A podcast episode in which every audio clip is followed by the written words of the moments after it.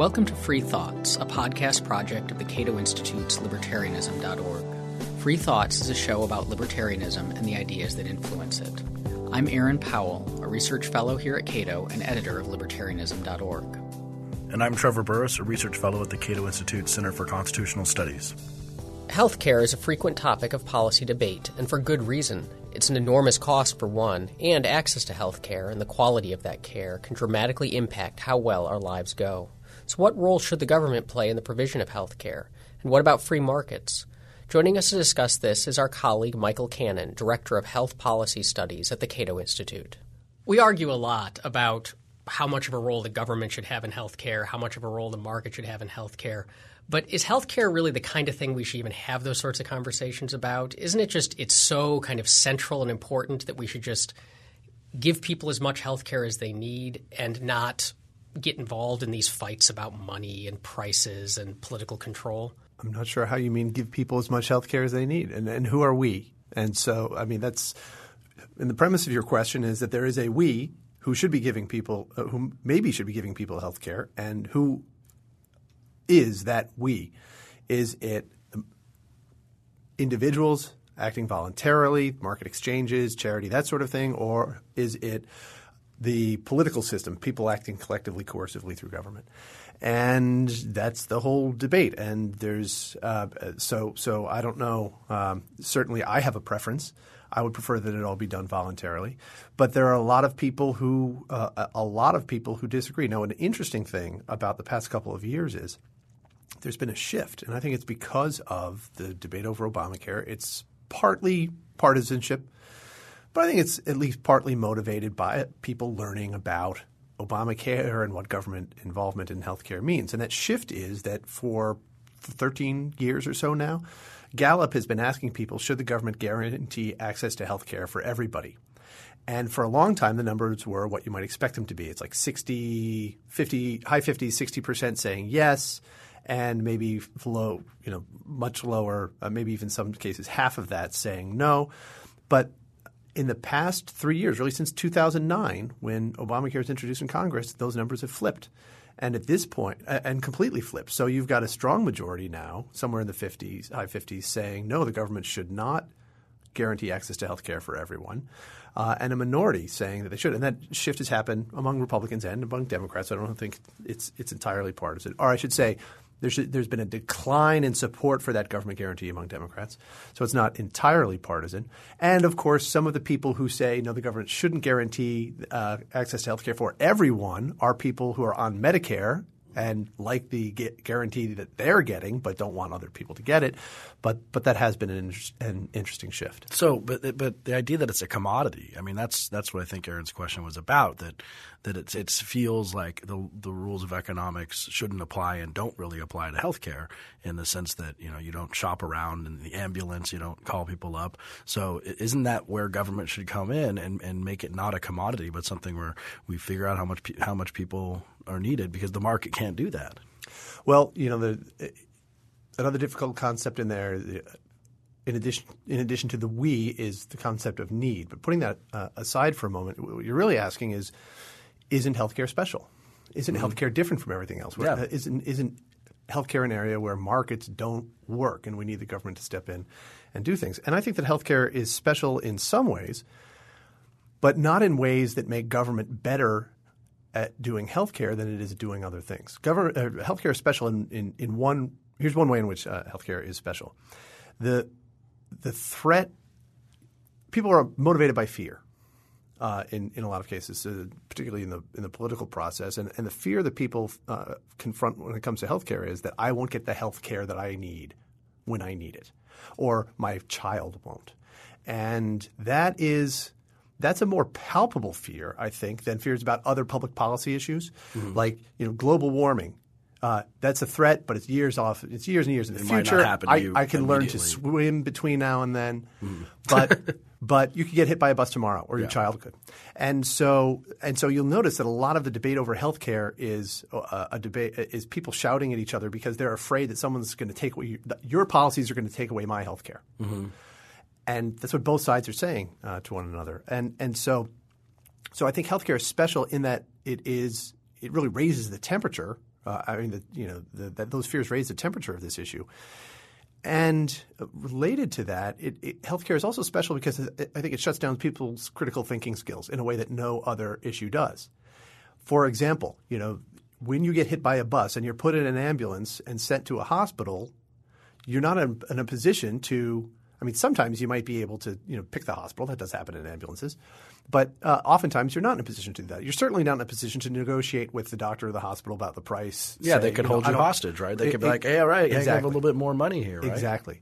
Uh, but when people throw out that example, they only think about this as a as a one iteration game. Mm-hmm. One time, They, yeah. they don't realize that that if a hospital did that, if hospitals routinely ripped people off like that by taking advantage of them in distress, dis, when they were in distress, never mind all the negative media and publicity and, and uh, that that hospital would suffer.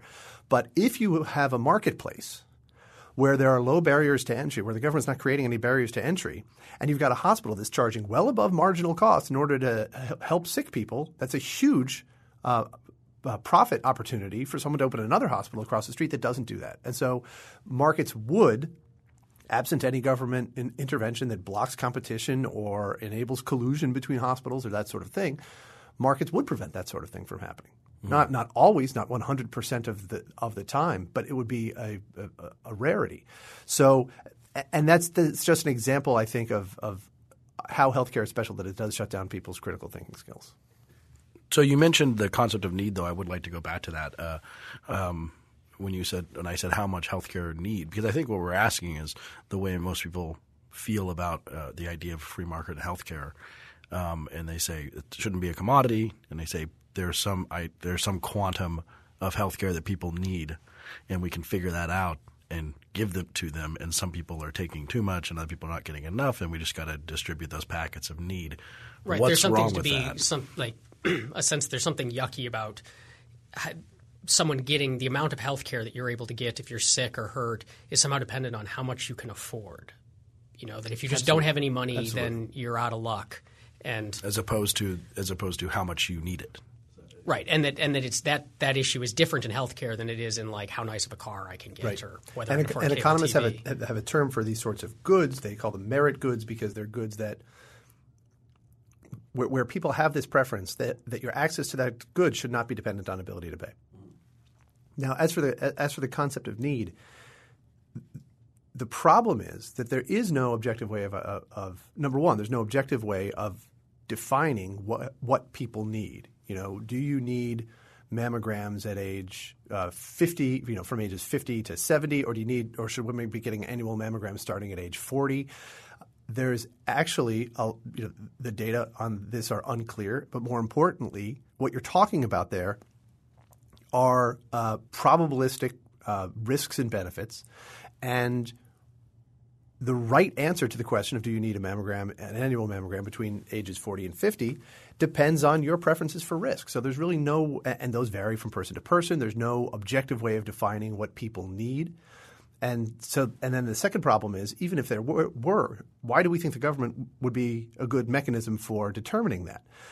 If you look at the Medicare program, which is held up by supporters of government-run healthcare as this wonderfully efficient uh, uh, uh, safety net program. It's not really a safety net program, but an entitlement program, a guarantee of access to care uh, for senior citizens and, and the disabled.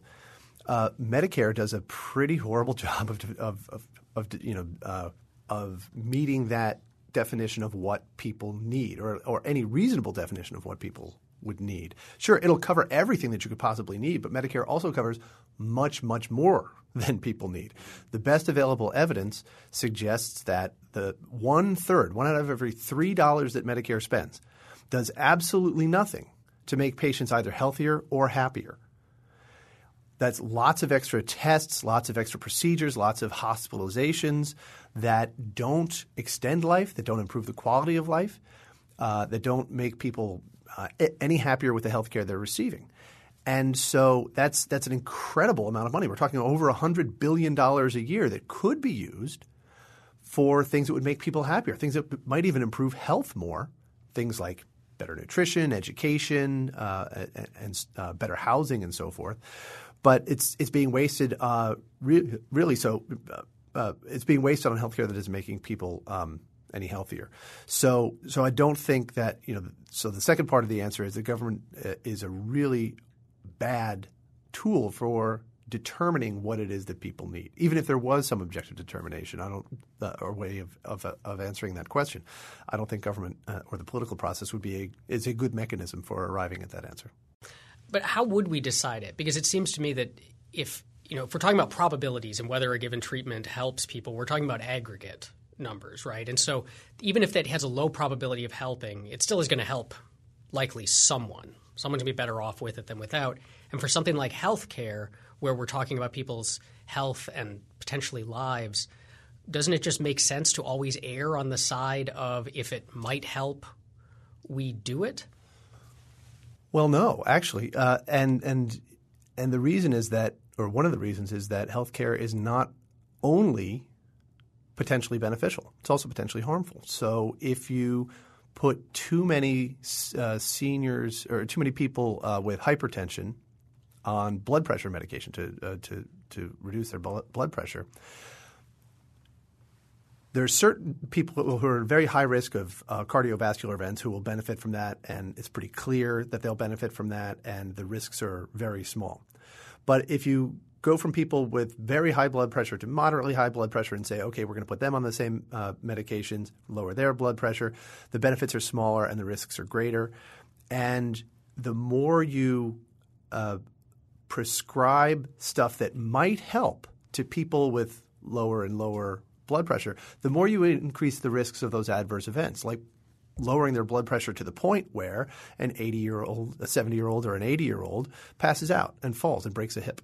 In which case, uh, that uh, there will be a, a lot of patients for whom that blood pressure medication was on net harmful rather than helpful. The question becomes okay, where do we make these trade offs? How do you make these trade offs between the risk of cardiovascular event and the risk of fall, you know, passing out, falling and breaking a hip or injuring yourself in some other way, or any other uh, risks that might come along with these medications. And similar things happen with mammograms too, I think too, right? That's right. You get a lot of false positives yeah. with mammograms. Uh, uh, uh, you get uh, women are subjected to biopsies, and it's not just mammograms; it's all sorts of screenings. Subjected to biopsies and uh, the potential for infection and a lot of fear and uh, that's associated with uh, a false positive. The question becomes how do you make these trade offs? Who decides at what point the benefits of blood pressure medication or uh, a mammogram or any other sort of screening or preventive treatment or, uh, or, or other forms of treatment? Who decides at what point the benefits outweigh the risks? And that's uh, that's that's a, that's a, that's a question that can only be made, I think, on, or, uh, can only be answered on an individual basis because people's individual risk preferences vary, and um, and and we are erring in the United States at least. We are erring way on the side of overdiagnosis and overtreatment, and that's because the government has gotten involved in healthcare in this country in a way that just encourages more and more care. The Medicare program creates an unlimited entitlement to whatever care you and your doctor agree that he or she will deliver to you. Uh, in the market for people under age 65, well, in the in the Medicaid market for people at the lower end of the income scale, basically the same uh, same thing happens for uh, people who are um, not on Medicare or Medicaid who have health insurance through uh, the government. The employer-based system the government created, you have much of the same incentive. Government is, is encouraging more and more consumption. I can imagine people listening to this and being a little bit skeptical about what you just said because we, us outside of Medicare and Medicaid, there's this sense that we've had a market in healthcare. You go to a private provider of insurance and you buy it, and the hospitals aren't run by the government, and your doctors aren't government employees, um, and they charge you prices, and you could go somewhere else, but they there's a sense that but our healthcare system hasn't worked out that way. And so is that so the problems you listed well, are market problems. Well, let me ask you. Let me ask you, Aaron. I'll ask you, uh, Aaron and Trevor. Um, uh, assuming you're on the Cato Institute's health insurance plan, uh, what's your premium? No idea. If this were if this, if we were if this were a market, I mean, if you would you would know that, wouldn't mm-hmm. you? Well, yeah. okay, so that's one indication that maybe maybe it's not a market.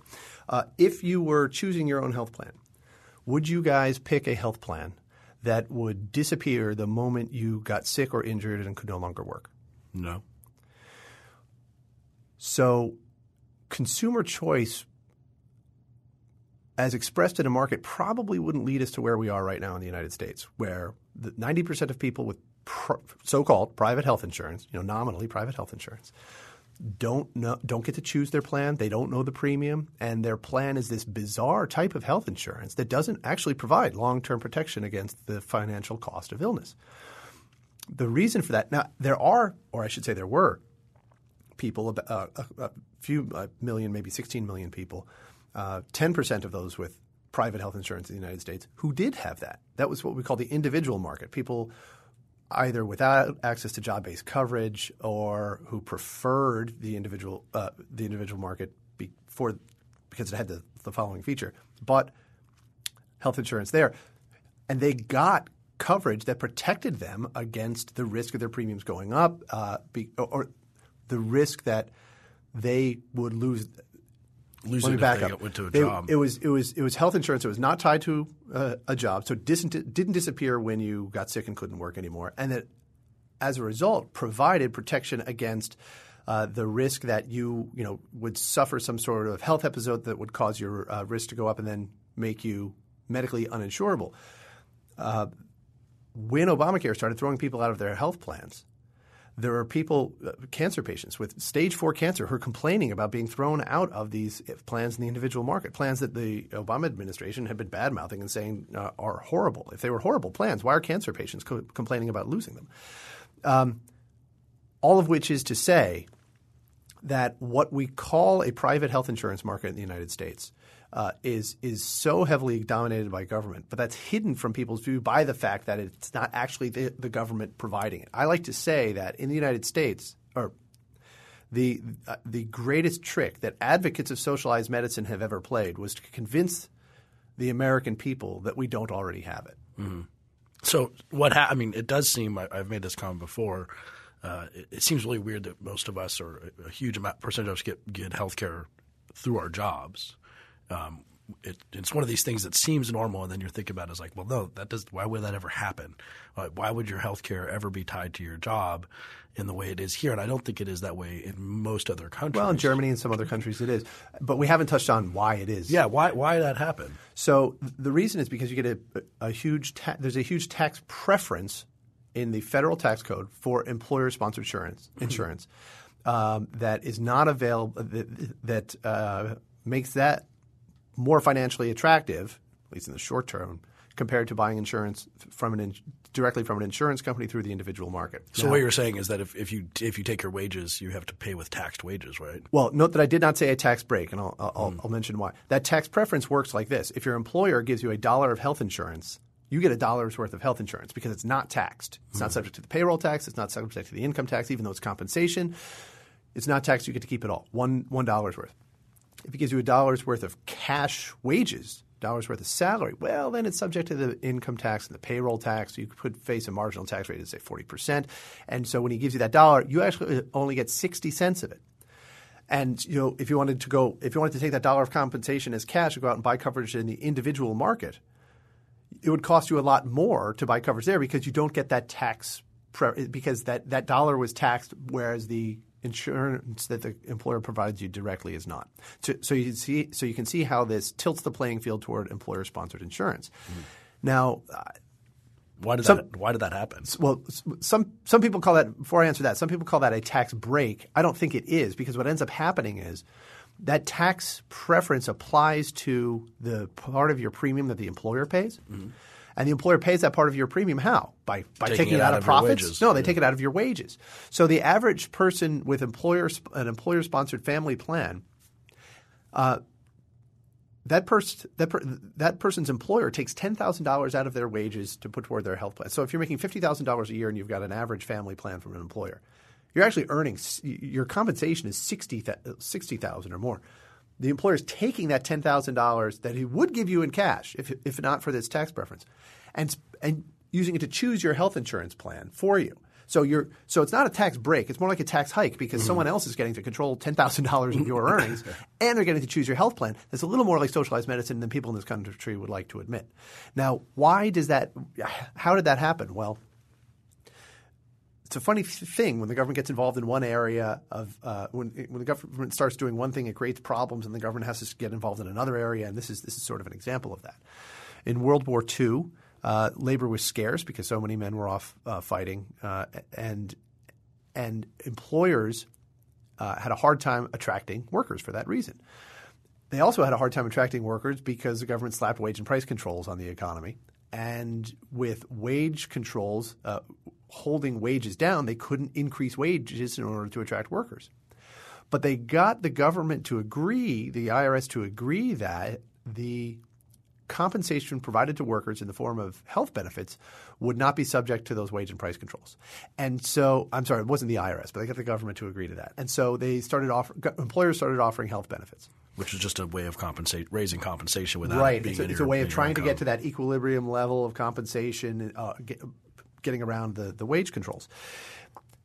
Then what happened is the IRS got involved, and, they, and the employers employers got the IRS to say no, that doesn't count as uh, taxable compensation under the income or payroll taxes.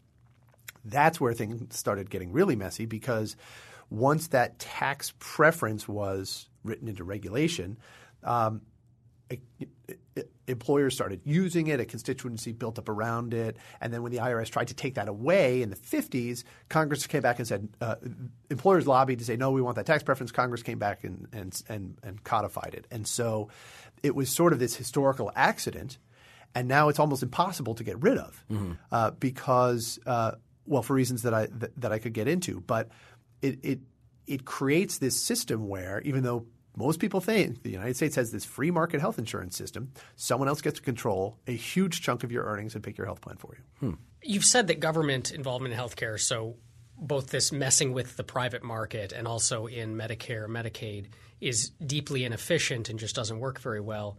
But a lot of people end up saying that, look, if you look at other countries that have straight up socialized medicine, single payer, they spend less per capita on healthcare than Americans do, and they get better results than we do. So is is that one? Is that true? And if it is, why? This is another area where I think um, healthcare is special and shuts down people's critical thinking skills. Because think about the comparison that they're making there.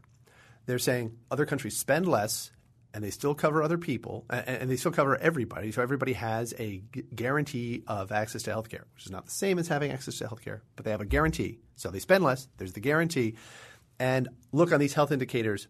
They live longer. Some some countries appear uh, people appear to live longer.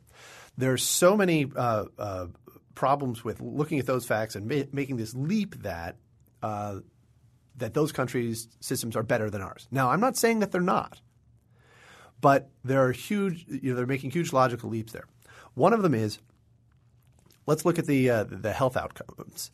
Usually, when people say other other countries do better on health outcomes, they're looking at things like infant mortality, life expectancy, things that are influenced by lots of stuff other than the per- performance of the healthcare sector. And when you look at different populations receiving different amounts of health care, it's really amazing how little a difference it makes in, in, in, in mortality and, and, and, life expectancy. Then let's look at the um, guarantee of uh, the fact that people are spending less uh, or that other countries are spending less on healthcare. That's not necessarily a good thing. The, those countries could be spending l- less than is optimal on Too healthcare, little, yeah. or they could be spending it in inefficient ways. I don't. As for, let me put it this way: it's very difficult for uh, uh, observer people to know which country's healthcare sector is actually doing the most to promote health. There's actually a paucity of data on uh, of, of, really reliable studies on looking at this country uh, and trying to control for all relevant factors. Uh, the, the, two countries try to control for all relevant factors and figuring out okay which one does the which healthcare system, healthcare sector does the best job of promoting health. Uh, before the whole Obamacare debate, I had almost uh, I was close to publishing this this paper uh, by a, a, an adjunct of ours and a, and a doctor that that really tried to do a, a, survey of the literature and find out okay which studies are actually reliable and and and compare the performance of different countries' healthcare sectors, and that what we'd agreed on for the title of that study was better, worse, both, neither. Because mm-hmm. the United States did better in some areas than other countries, worse in some areas than other countries. None of them stood out uh, in terms of um, in terms of health outputs. The only one that really stood out on, on, on one measure was the United States, and that was on uh, medical innovation. And so this is an interesting uh, part of this. Because our government subsidizes healthcare so heavily and allows it does allow people to, to profit off of those subsidies, although question about whether that's profit or plunder. The we see much more medical innovation in this country than other countries do. In fact, by some measures, we outperform all other countries on developing new medical devices, diagnostic techniques, uh, uh, new treatments, and so forth. And what's interesting about that is we spend more money on research and developing these things. We pay in this country the higher prices that help to uh, uh, br- bring those products to market, that create the incentive to bring those products to market. But then once they're developed, those technologies are disseminated all over the world. So, to the extent that they are improving lives and saving lives, all the costs of developing them count against the United States in that you know we spend so much more than the other world. And then um, they get the benefits. part of the comparison, while the benefits are being uh, distributed all around the world and bringing up health outcomes in those other countries.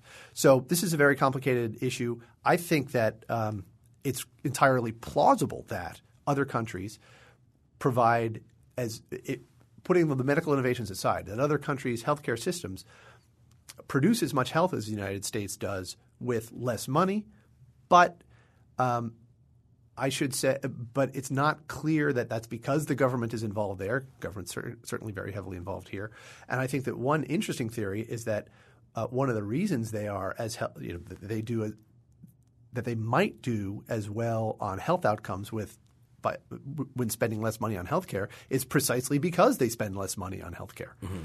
And spend uh, spend that money instead on other things that promote um, healthcare uh, that deliver more health than the marginal dollar uh, uh, on on healthcare. Things uh, like, as I mentioned before, education, housing, nutrition, that sort of thing.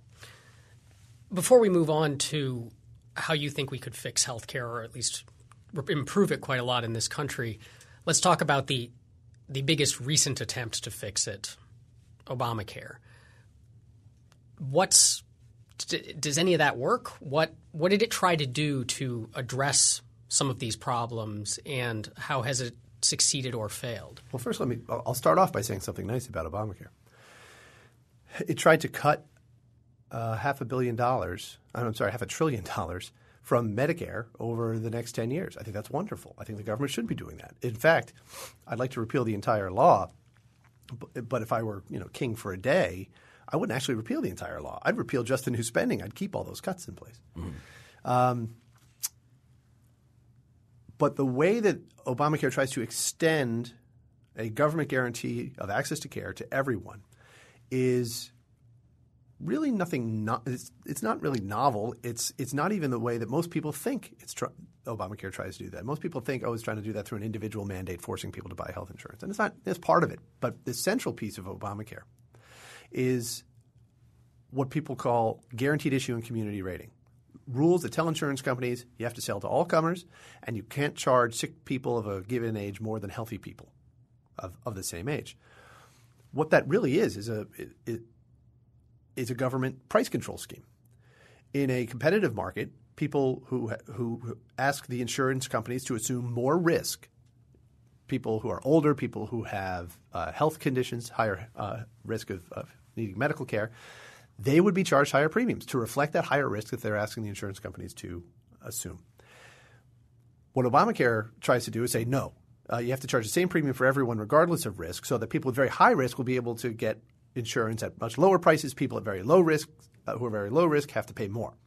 And we've seen uh, uh, estimates and, and actually um, concrete examples of people who've seen their premiums, health, healthy people, young people who've seen their premiums double as a result of this price control scheme. It's because now that, that price control scheme does not I would argue does is not going to it might there might be some people who benefit, but uh, overall is not going to expand access to healthcare. I think it's going to make um, that even more problematic uh, for people, and, the, and the, the, losers will outnumber the winners. Uh, but it's that's that is actually the central part of Obamacare that by which it tries to expand health coverage to almost everyone. It's really just a government price control scheme. And we've got thousands of years of experience with this that show that uh, price controls don't make things better, they make things worse.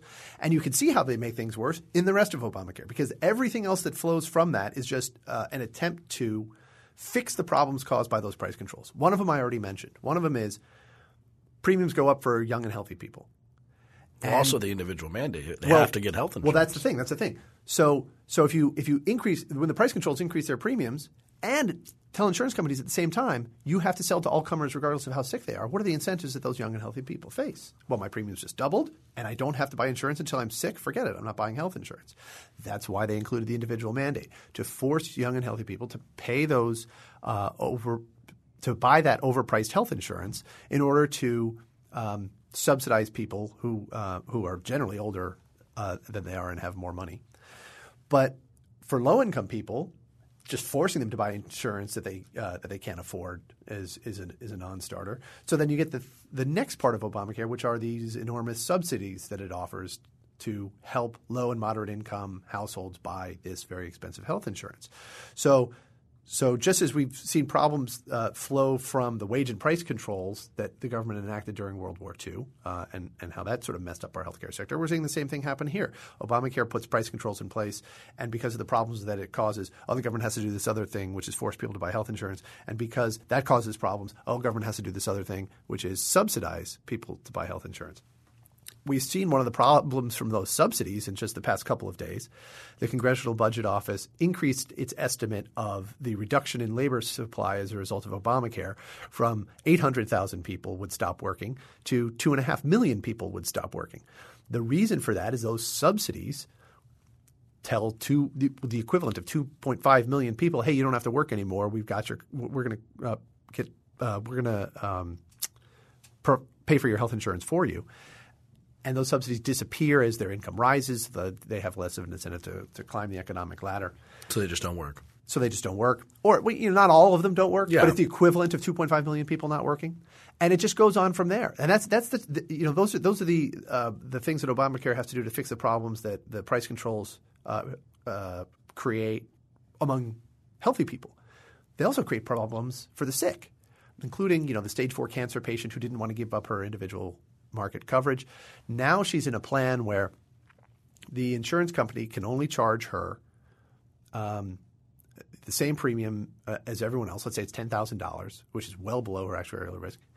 The insurance company does not have the reserves built up that it did in the individual market to cover. Uh, because she's probably only paying ten thousand dollars before, but the insurance company had reserves built up um, that uh, that that covered the difference between the premium she was paying and her actuarial risk. Uh, they don't they don't have that anymore. And so, so let's say she's a million dollar patient. It, it costs mm-hmm. there are I know a couple of them. Uh, let's say it costs her healthcare costs a million dollars a year, and the insurance company can only charge her ten thousand dollars a year. In a market where people can switch between plans uh, every year, that creates a nine hundred thousand dollar incentive for the insurance company to skimp on care to her, to, to deny her care, to provide her lousy customer service. Takes forever to pay claims, not have in network the doctors that she needs so that she'll get so frustrated she'll go to another insurance company. The first insurance company will get that $900,000 liability off their books, and the second one, and, and, that'll uh, end up on the books of one of their competitors. And in this way, Obamacare creates a race to the bottom among insurance companies to see who can avoid avoid providing the best coverage to the most expensive, the, the, the most uh, vulnerable patients.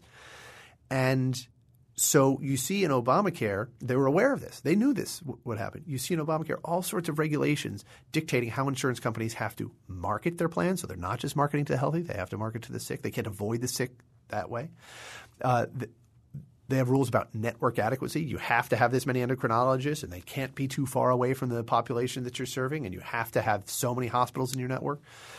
We've heard a little, we heard a lot actually about people losing access to their doctors when Obamacare took effect. That's partly because the insurance companies are saying if we limit coverage or, or we limit the uh, doctors in our network, a lot of sick people will go away. Mm-hmm. And now the regulators are pushing back.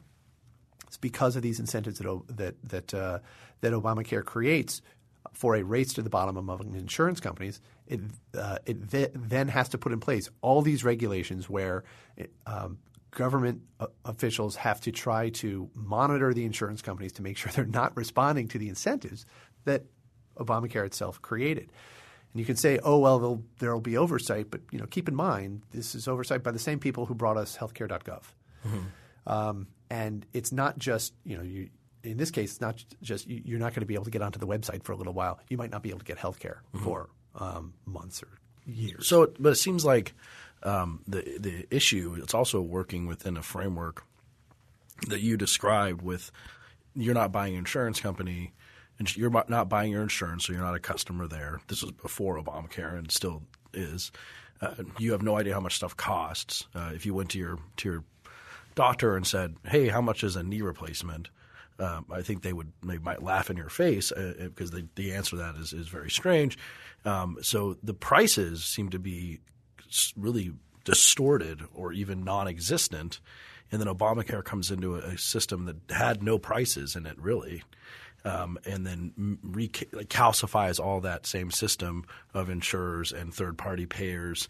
And still, people aren't the customers. And that's what has always struck me. Patients aren't the customers. And if you've ever, increasingly, this, the story of American healthcare is going to the hospital with your dad and having to be there all the time because they keep trying to give him the wrong medicine or take him to get something amputated that wasn't supposed to be amputated.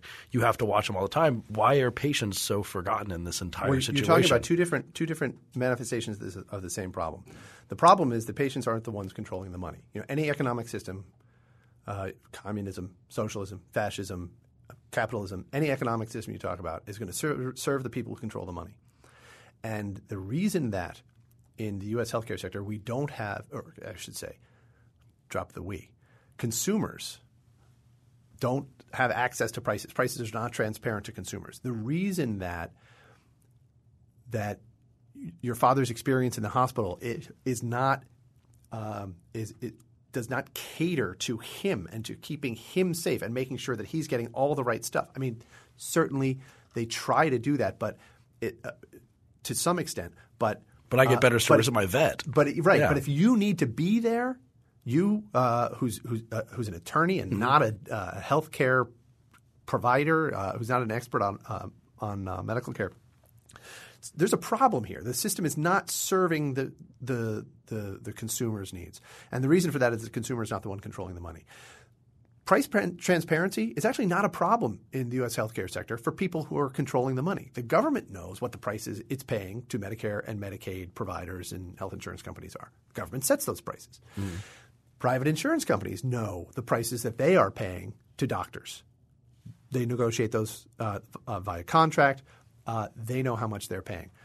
The reason that consumers don't get people don't price post prices for consumers is that consumers aren't the ones buying the care. I think the number is uh, 15% or 15 cents out of every healthcare uh, dollar spent on healthcare in the United States comes go, comes from the consumer and goes to the provider. Mm-hmm. The rest is all channeled through Medicare, Medicaid, private insurance. So that means that even though though you know people who are paying who have high deductible health insurance who, who are paying for their health care out of pocket could really use those prices, there's not much of an incentive for providers to offer to post those prices um, because that's such a small share of the market, particularly since consider what would happen if they do post prices that might make it difficult for them to negotiate these uh, uh, these these prices with insurance companies and provide them the smallest discounts possible. You know, charge them the highest prices. It might if they went ahead and posted what they're charging to some people, that might uh, make it harder for them in negotiations with insurance companies or what have you to get the, the highest prices possible. So, um, so if you want consumers to have access to transparent prices, give them the money and those prices will emerge. And we've seen that happen in, in places like retail clinics or uh, as as uh, con- what they call consumer directed plans like health savings accounts with high deductible health plans have grown, we've seen more of this phenomenon when it comes to routine care. We've also seen it when insurance companies uh, reveal to their enrollees the, uh, in these plans, in these um, consumer directed plans, the prices the insurers have negotiated with certain providers. Uh, and if you want the uh, the hospitals to provide a safer, more consumer centered experience for their patients, well, you also want the the the, the patient to control the money uh, rather than the government or the uh, their employer controlling the money. Because what will happen then is uh, you and I both know there's a, there's a man named David Goldhill mm-hmm. who's, a, who's, who's a, a, a, television CEO who, who lost his father in a um, in, hospital-borne in, infection. Yeah, well, to a hospital-borne infection. There's just a series of misadventures, and then uh, after uh, uh, Goldhill maintains that eh, after the hospital killed his father, mm-hmm. they sent the bill to Medicare, and Medicare paid it. Mm-hmm. If that happened to you. I mean, if they sent the bill to you, or mm. if they sent you know twenty percent bill for a twenty percent copay to you, or a bill for a two thousand dollar deductible to you, there's no way you would have paid that. Mm. Um, and but they can only get rid of this outrageous behavior, get away with this outrageous behavior because it's not the consumer controlling the money. It in this case was a faceless, uncaring bureaucracy that routinely pays for um, for harmful medical care.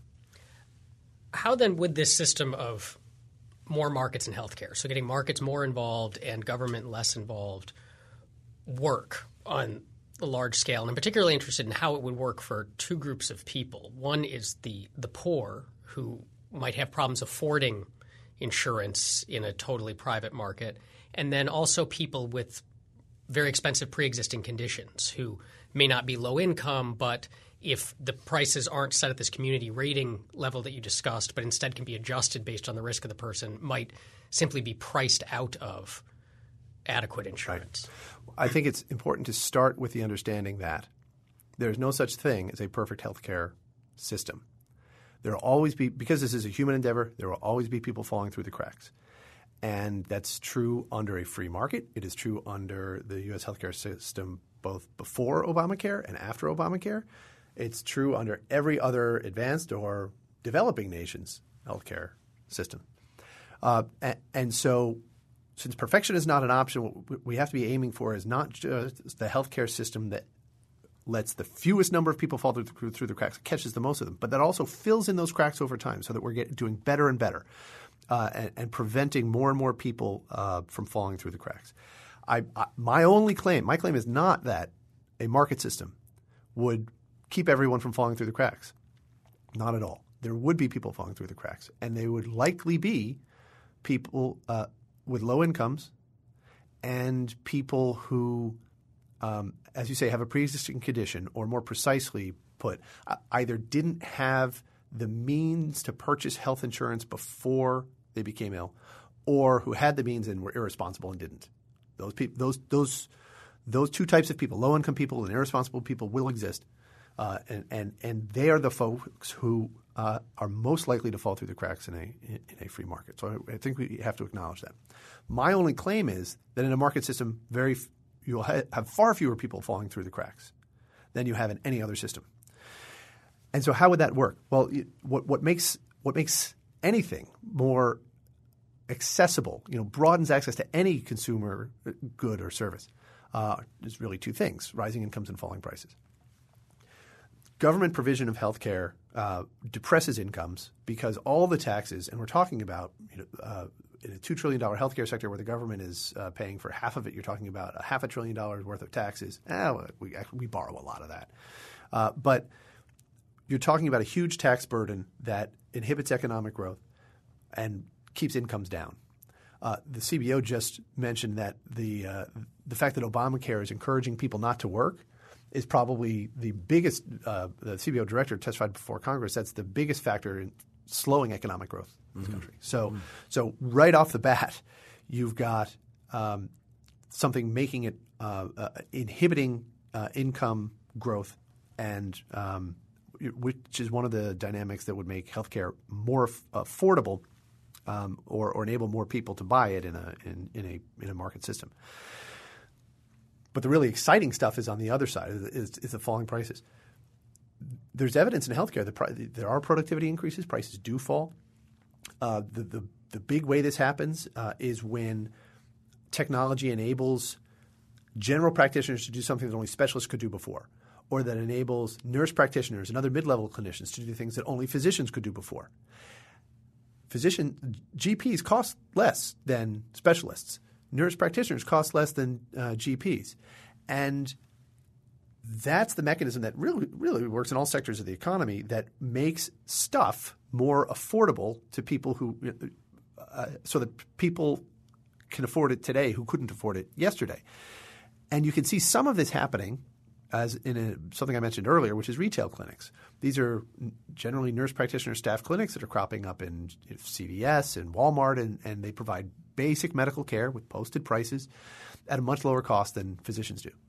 Uh, and and that's sort of exactly why physicians uh, have tried to use uh, government licensing laws to restrict the services that nurse practitioners can provide through those clinics because they fear that they have an argument about quality that is meritless, but they fear that when uh, you go to a retail clinic, that's a, trip you're not making to the physician's office. Mm-hmm. So, so that's one way that the government inhib- inhibits uh, um, uh, affordability in healthcare that, because it keeps prices high. But the, really, the biggest factor in keeping prices high in healthcare, the biggest thing that's making healthcare inaccessible to the poor in, in the United States is the fact that everyone is spending someone else's money. If instead of your employer spending that $10,000 on your behalf, you know, to purchase health insurance on your behalf, if you were controlling that money, you would probably buy less health insurance, you would have a higher deductible, more cost sharing, and you would be, as a result, more cost conscious at the moment uh, of at the point of service. And you would scrutinize the quality of the, of the, services you're receiving more. You would scrutinize the prices more. You would compare prices more, and that's sort of cost conscious behavior and really more quality conscious behavior. Uh, but but that sort of cost conscious behavior is what would force uh, providers to reduce their prices and bring stuff within the reach of the poor, stuff mm. that they couldn't afford earlier. And this, well, yeah, this the world where cat cans, CAT scans cost two dollars is I mean, if we could get them to cost two dollars, then anyone could get a CAT scan, and it wouldn't break the bank. And we'd all right? have cancer. And we'd, we'd, all have cancer. Right. Yes, exactly. Uh, so, but um, but but but your point is taken. Yes, you, if you want to make healthcare affordable for the poor, you want to drive down those prices. You want to be ruthless about about driving down those prices. You want to eliminate government barriers to competition, but mostly you want 300 million Amer- Americans to start acting like cost conscious consumers, like they care about prices. That is the the, the number one th- difference, I think, between the healthcare sector that we had pre and post Obamacare and what a market system would look like. So it seems that even this would, would help with some of the pre-existing conditions element because part of the problem is those pre-existing conditions are so expensive to treat. And if we could drive down some of the costs, then one thing is that people that we pre, people with pre-existing conditions wouldn't be as unattractive to insurance companies. So that would one assistance. But how else would this help? Well, with, well, they still would. It, well, we'll get to the question of attractiveness to health insurance companies in a moment. But you're right. Falling prices just help everything. Everything yeah. else. They help solve every every problem that you've got. Uh, people with pre-existing conditions are not attractive, or they're not unattractive to insurance companies, unless there's some limitation on what the insurance companies can charge them. So, if, they, if, if insurers can charge an actuarially fair premium, then they have no reason not to uh, to to uh, make an offer of health insurance to someone with a pre-existing condition, or if they can exclude um, coverage of that condition and just cover everything else. In which case, if you've got falling prices, that that uh, that person still benefits. But the you know that way that people could fall through the cracks if they don't didn't have the insurance or they didn't have the money to buy insurance or they weren't responsible enough to buy insurance before they needed it, and then they have a pre-existing condition uh, and they can't buy it. That's going to happen. Falling prices will help those people. Uh, it'll also it, will not only help those people afford the care they need themselves, it'll also make it easier for the rest of us to provide them charitable care because mm. we got because the prices are lower. So we'll be a wealthier nation, and we'll have uh, uh, more money to help those who can't help themselves. But so the, so so the pre-existing condition problem will still exist, but it'll be much smaller than it is right now. And the reason is that more people will have that kind of coverage that people were buying in the individual market that doesn't disappear when they get sick and can't work anymore. Uh, in fact, there was a study done a couple of years ago that looked at people with high cost medical conditions who had employer sponsored insurance and had individual market insurance. And then it looked at them a year later to see who still had coverage and who was uninsured. And you were more likely to be uninsured if you had employer sponsored coverage versus coverage in the individual market. Hmm. Some people still ended up uninsured. Um, uh, in you know in, in later years if they had individual market coverage, but it was smaller. That means you're filling in those cracks. So if instead of this bizarre system in the United States where there's a tax preference for employer sponsored insurance, so the employer takes ten thousand dollars of your earnings, buys you a crappy health plan that disappears when you can't work anymore. If instead of that you got those ten thousand dollars, you got to pick your health plan. It doesn't disappear when you get sick and can't work. You'd have um, the, the the pre-existing condition problem would be much smaller. What the employer-based system does is it pours gasoline on that problem there's a, uh, uh, the problem of pre-existing conditions. That's what's fueling our, our pre-existing condition problem. There's a book written maybe 2007 to 2009 by uh, Jonathan Cohn of the New Republic. It's called Sick. He has story after story in there of Americans who are w- without health insurance. They were without health insurance, most of them, because they had employer-sponsored insurance and then they, they, they lost it. Either they got they lost it because of health issues, or the the, the factory closed, mm. and uh, and then they had a high cost condition, and they couldn't afford the premiums uh, that that uh, a new insurance company would charge them because they didn't have a plan that protected them against their premiums going up like that. Uh, Michael Moore, if, if you uh, ever saw his movie Sicko, Sicko yeah. Yeah. Um, looked at. I think he, there were five. He took five um, 9/11 first responders down to Cuba for free health care. I talked to uh, at least a couple of them. I forget how many were at the. He invited me to the screening. It was almost. Um, I was a nearly important person for a day. um, and some of those first responders were there, and I talked to them, and, and it turned out they all had employer-sponsored health insurance, but then lost it.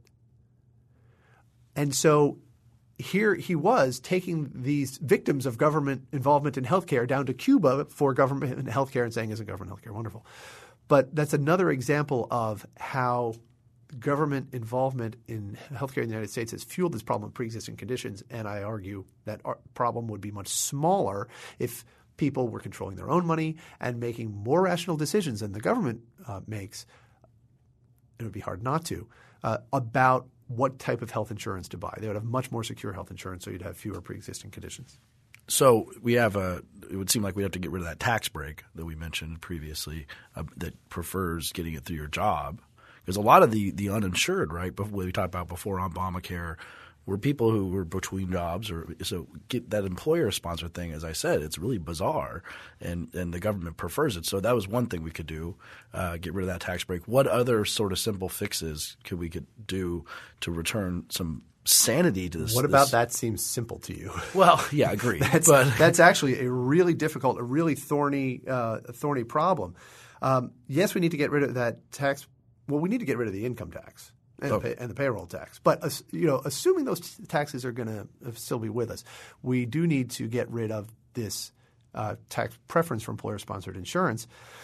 But it's a really thorny issue because there are people like those factory workers in Jonathan Cohn's book and like the 9 11 first responders who have an expensive medical condition and have reasonable, as long as they're employed or are connected to an employer plan, they have insurance. They have reasonably secure access to health care.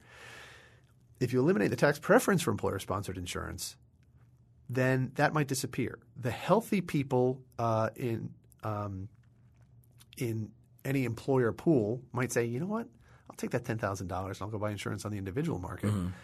If enough of them do that, the employer pool unravels and the premiums people. go up. You know, and, mm-hmm. and, and then you only have sick people there. The employer drops the plan, and then these these older, sicker people have to go buy coverage on the individual market, and they're charged an actuarially fair premium, which is going to be very expensive for them, and, and some of them won't be able to um, afford it. So, so uh, it's a really difficult problem if you think about it. You look back at the 2008 presidential campaign when Barack Obama and John McCain were debating health care. This is how Barack Obama beat up on John McCain. All John McCain was trying to do was change the tax preference mm-hmm. that the government uh, offers people, so that it was a universal tax credit that uh, that leveled the playing field between employer-sponsored insurance and the individual market. And Barack Obama hammered away at he's going to tax your employer health benefits. He's going to take away your employer health benefits. You're going to be, and you're not going to be able to afford coverage. This is the exact problem uh, you're talking about. Um, a problem with one of the, one of the things that makes it so difficult is almost every proposal that advocates of uh, of, of, reforming the, this uh, tax exclusion for employer-sponsored health insurance have put forward uh, doesn't do anything to get the workers at ten thousand dollars immediately. Mm-hmm, mm-hmm. There's there's it there's no later, yeah. there's no mechanism right in a competitive labor market. The employer would have to cash you out that amount of money, but that's only over the long term. In the short term, the employer might keep five thousand dollars of mm-hmm. it because really they didn't want you around very much anyway, and maybe they thought this would make be a good way to get you to go work for another employer. Um, there's no me- mechanism to get the workers that money. If you get workers that money very quickly, then those individual market premiums are, are, are less scary. But you're right. So, so it's so it's a very thorny issue. Uh, it's very complicated. How do you get from where we are right now um, to a more market-based system? Because there will be people who, in the transition, will lose coverage. I mean, they will lose, lose the health, the reasonably secure access to care, the health insurance that they have right now. Which is why I think it's a mistake, a mistake of opponents of Obamacare to say you should always be able to keep your health plan. Actually, if we had a more um, a freer and more rational healthcare system, uh, a lot of people would lose their health plans because they're lousy health plans. Mm-hmm. But and they would uh, so I, I, just think that's that's one, a problem. Yeah. That's a promise that you know people shouldn't make.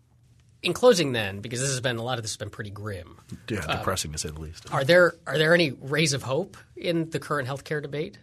I think so. One of them is that I think Obamacare is still vulnerable to repeal. I really do. I mean, it's it's it's you know, uh, uh, I'm not saying it's probable, but it's still possible. And if that happens, there will be uh, a, a really a vacuum of ideas into which uh, the, I think the only alternative will be uh, steps toward uh, less government involvement. And that's exciting to me because if you look, I get the question all the time uh, is there a nation out there that has used market principles in healthcare, where you have a free healthcare market? Is there a nation out there we can look at to, to see what that would look like? And the answer is unfortunately no. Every advanced nation has some government guarantee of access to health care, and that um, basically gives away the whole ball game. But I like to say that if you, the United States healthcare sector is worth anything, it is for, for this reason.